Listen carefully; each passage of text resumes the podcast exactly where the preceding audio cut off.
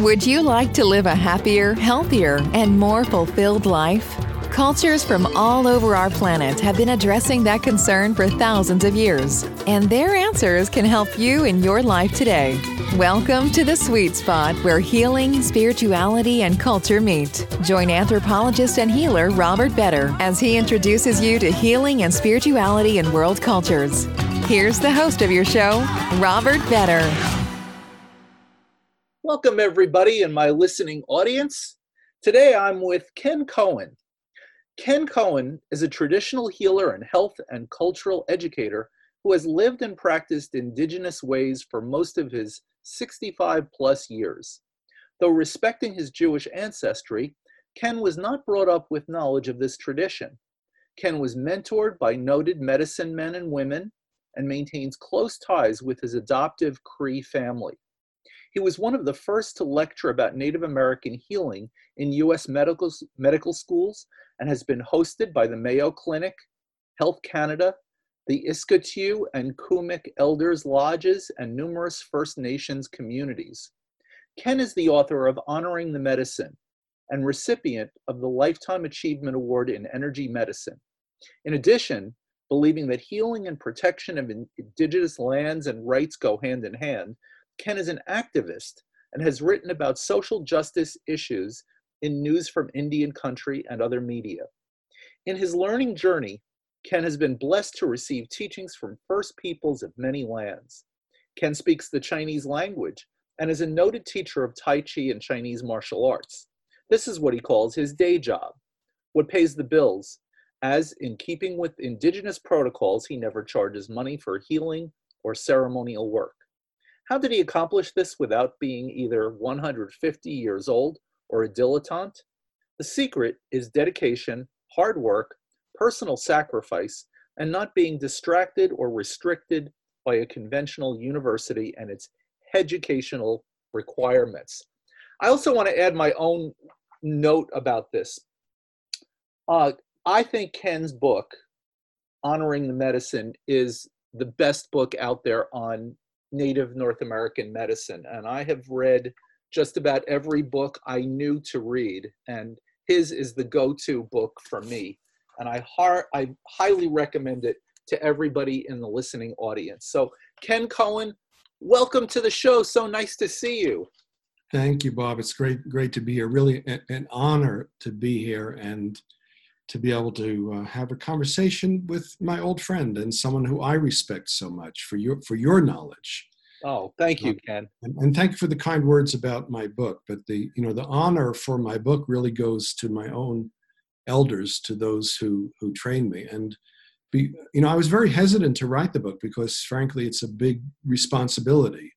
I mean I wrote certainly you know based on my own experience and what elders have taught me, but I put myself through my own peer review process that is you know if you write an article for a peer reviewed journal that article gets sent out to your peers to other people who hopefully have greater knowledge and expertise than you do and they give critical feedback to the editor who decides then whether the article should be published or not. So what i did still i was quite uh, insecure about putting out this kind of a book.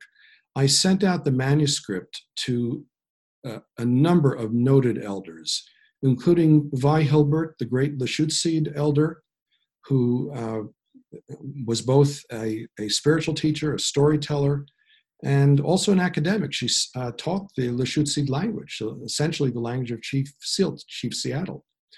I sent out a copy to her. I sent a copy to Glecia Bear, a great Cree chief and activist from Flying Dust First Nation, north of Saskatoon in Saskatchewan. Uh, she's a, a, wonderful Cree elder. And I sent a copy to uh, various Cherokee elders and to, I mean, a whole, a whole bunch of different people. And I had universal encouragement.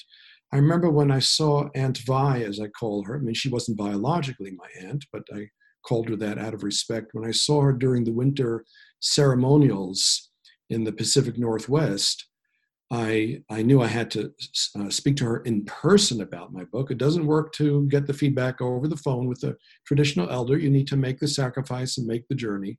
So I went went to see her, and I said to her, Aunt Vi, did you have a chance to look at my manuscript?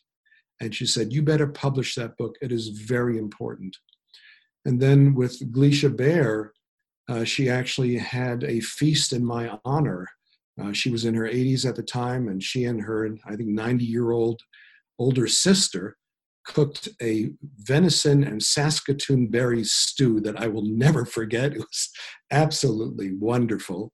And she had a whole bunch of other Cree people uh, there to both meet me and also to receive healing.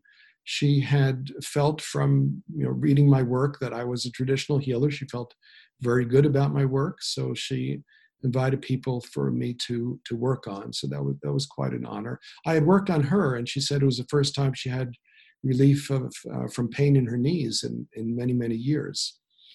Uh, and the same thing happened over and over, but still I was uncertain.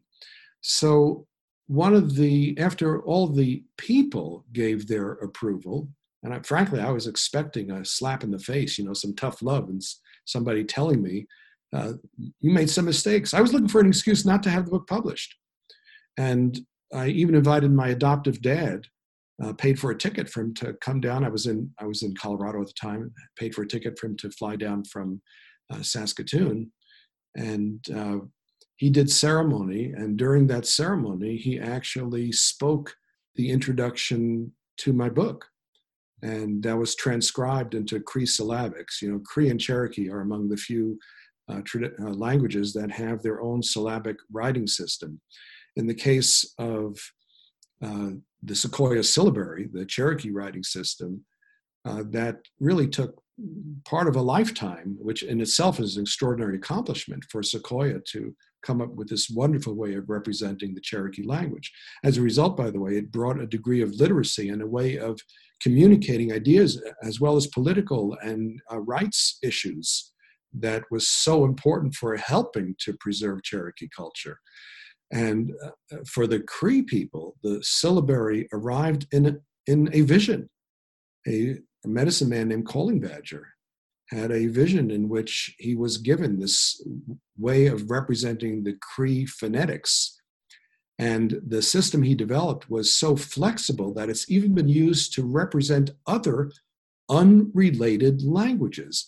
By the way, for listeners who are not familiar with the level of diversity in Indian country, because some people might think, oh, what do you mean by other languages? Isn't, is there one American Indian language? Don't people speak Indian? Hey, let me tell you, there are, there are 700 remaining sovereign nations, in spite of the attempted genocide by the US government and by colonial powers. There are still 700 sovereign nations in the United States alone. That doesn't include Canada, even more if you include Canada. And they are divided into 50 distinct language families. Each family is different one from the other, as Arabic from African Zulu from Italian. 225 distinct languages, 50 language families and over 5 million American Indians in total in the United States. So there's extraordinary diversity. So, anyway, going back to my story, my adoptive dad essentially dictated the introduction in the Cree language. And one of my conditions for submitting the final manuscript for my book was that the publisher agree to publish that as the introduction because it would be a matter of pride that a book published by Random House would have an introduction in an indigenous language. And I know uh, many of my native friends have written back to me that they've been very touched, and, and I'm so happy that that was included. But you know, so this this was the process that I went through. I'll give you a, it kind of gives you a sense, perhaps, of who I am or what my values are. And then finally, I thought, well, okay, people approve, but does nature approve? Do, do my earth, other earth relatives approve? Do the stone people approve? Do the plant people approve? So I went out to pray with, with my pipe. And uh, I went on, on a mountain that's about 14,000 foot elevation. Uh, it wasn't the mountain where I had my personal vision quest, but it looks very similar and it's fairly easy access, unlike the uh, rather remote location where I had my uh, vision when I was in my 20s. So I went there and I prayed, and then I closed my eyes and just listened. Uh, with a sort of background hope that I might receive an answer in some form to my question is it right that I publish this book? And when I opened my eyes 10 minutes later, I was in the middle of a mountain goat family. They were so close I could touch them. There was the grandpa mountain goat and grandma and mom and dad and the kids, and there were baby mountain goats going me, me. I don't know if you've ever heard the mountain goats. Uh, we have them in the mountains in, in Colorado. They're absolutely beautiful. I was standing amongst them as though I was a member of their family. And then I remembered what one of my elders had taught me about mountain goats that they remind us to stay on the journey, that we have to climb high for our medicine, that sometimes it requires some sacrifice. And I, I had this deep inner sense that I was being approved, that I had kind of uh, paid my dues. And there was no question that I needed to go ahead and submit the book, which which I did. Uh, so you know, it's been the book is just one small chapter in my learning journey. It's an expression of some of the things I've learned. It's it's a work in process. There's no final word in indigenous medicine, as as you know, as as I'm sure the listeners know. Uh, there's no such thing as an authority. In fact, I had some arguments with the publisher. They, I don't know if you know this, but publishers have final rights over titles of books. An author can sometimes get proofing rights or proofing rights over the text, but ultimately the cover art on a book and the title is up to the publisher. I mean, it's ridiculous, but there's nothing much we can do about it. It's one reason why many people are self publishing, which I did not do. So when I had submitted the book and it was ready for publication and it was going to go into galley form, I got a phone call from the uh, editor telling me they didn't like my title. My title of my book was Honoring the Medicine Principles, Value, uh, Honoring the Medicine, subtitle Native American Healing. And then underneath that, Principles, Values, and Practices of the Living Tradition. Again, the final subtitle was Principles, Values, and Practices of the Living Tradition. That is, I wanted people to know that indigenous Americans, First Peoples, are still here. They're not in Hollywood movies, they're not in museums. It is a living and still evolving tradition. We're, uh, Native people are part of the modern world. But the publisher didn't like the title. They said, no, we're going to call it Honoring the Medicine. We like your initial title, but underneath that, we're going to say the comprehensive guide to Native American healing. I thought, oh my God, no, you are not. Then they had more meetings and they said, we're going to call it honoring the medicine, the complete. First, I think they said the comprehensive guide, then they were going to change it to the complete guide. I said, let me ask you, how do you write a complete guide to a tradition that should be, in that case, representing, as I mentioned earlier, 700 native sovereign nations. And within those nations, each medicine person, man or woman, may be practicing not only a unique cultural tradition, but something that they have personally received hmm. through the Manitou, through the spirits, through Creator. How can anyone represent them? How would I would not dare to say I represent Indian country. So there's no such thing as a comprehensive guide. I told them, I said, if you if you give it that title, I want nothing more to do with the book. I will not go on any book talks. I will not participate in any of your attempts at publicity. I want nothing to do with my own book. So they said, well, we'll have to discuss that. So they had more meetings. I mean, already I had had conflicts with the publisher because they wanted me to remove some of the political things in it. I said, no, you cannot separate politics and the fight for land and rights and life from healing traditions. It's not an academic subject. So they finally agreed to leave those things in there in the book, even though, as they told me, it's going to be offensive to many people, some of the things I wrote about. I said, good. If, if you're telling the truth, it probably is going to be offensive to some people. You know, I, what can I say? I speak my mind. That's, that's, that's who I am. So anyway, they had more meetings and they decided they were going to change the title to Honoring the Medicine, the Essential Guide to Native American Healing. I thought, okay, well, I guess I can live with that. You know, I can interpret that as looking for the essence of, not essential in the sense of buy this book, you need this book. No, it's looking for the essence of. So that ended up being the title, uh, Honoring the Medicine, the Essential Guide to Native American Healing. But again, well, I'll, I'll say what, what I appreciate about the book is the fact that it's you telling stories about healing because number one the oral tradition is so important to begin with and that's the way knowledge gets embedded in indigenous culture and secondly because you're not making any claims about it other than the fact that these have been your experiences directly working with the elders with the medicine people and that's what I think comes across with such authenticity and such honesty in the book. Well, thank you. And, and, and, stories is what it's all about. I remember one time when I had the, the great honor of speaking to a group of Nehiyaw, that is Cree elders in uh, northern Saskatchewan. And they wanted me to speak about First Nations medicine. Well, I felt, you know, a little bit like I was preaching to the choir, but nevertheless, I accepted very uh, the wonderful invitation. And I was so glad that my adoptive brother, uh, Joseph Naytowhow, who, who I just love, he's such a wonderful person. It was his dad who had adopted me. I was so glad that he gave me this important reminder. He said, he took me aside before my talk began. He said, Ken, remember that the elders will respond to stories. Don't give information. To, you know, share the information in the form of stories which I did. But I was so happy that he gave me that reminder. And that that's part of also the healing tradition because I know a lot of people think that narrative medicine, as we call it, is something new. That is applying the skills of analyzing a, an English narrative uh, to a patient's personal report and description of their disease. Let me tell you, narrative medicine is very ancient among indigenous peoples worldwide.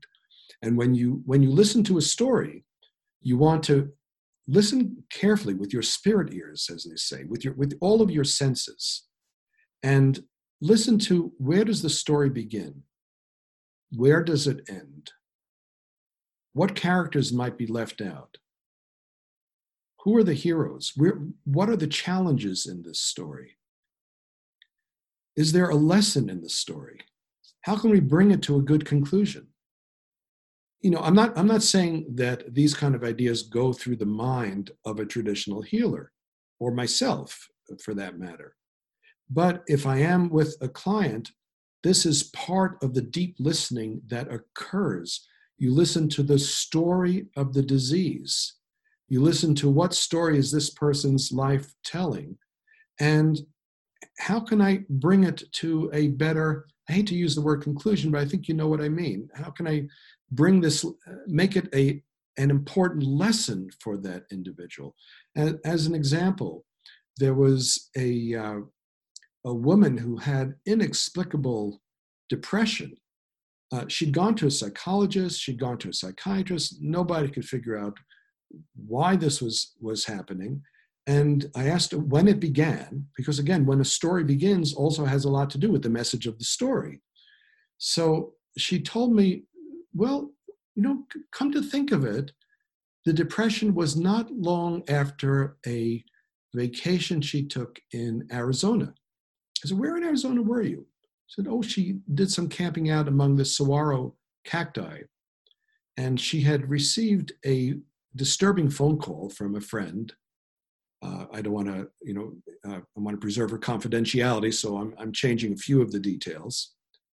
But basically, what she explained was that she was so disturbed by this phone call that she took a soda bottle and she smashed it against one of the saguaro cacti.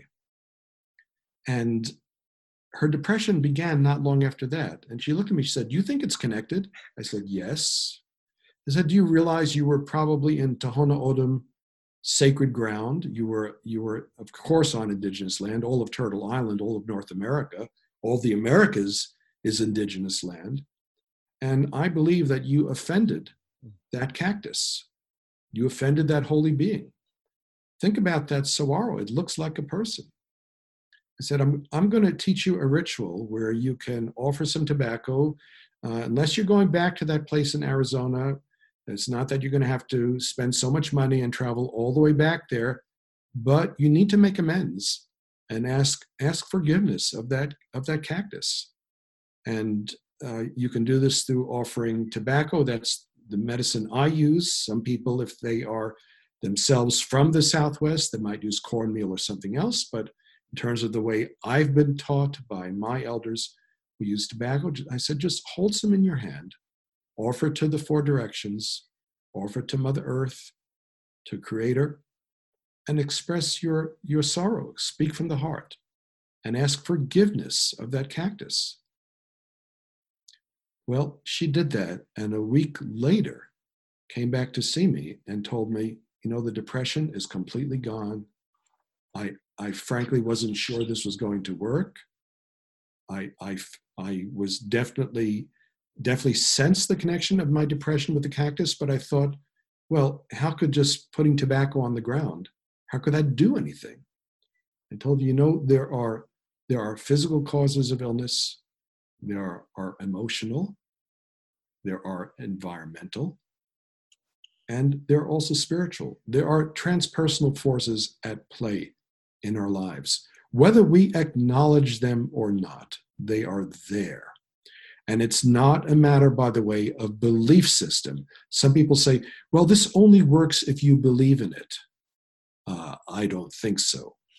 That is, if you explore your life deeply, courageously, honestly, I think you will find that there are often inexplicable factors in both health and disease.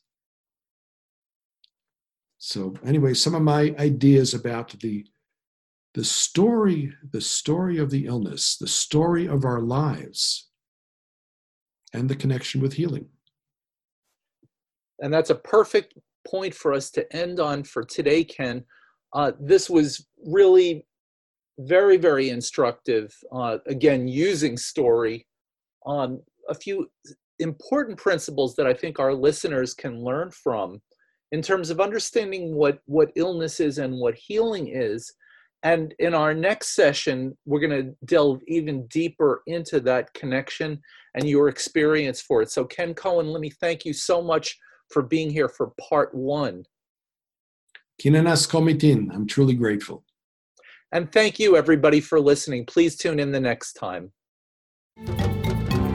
This has been Healing and Spirituality in World Cultures with Robert Vetter. Thanks for listening. Please rate, subscribe, and share with everyone you know who might benefit from these messages. Until next time, remember be kind and loving to yourself and others. Together, we can heal ourselves and help build a better world.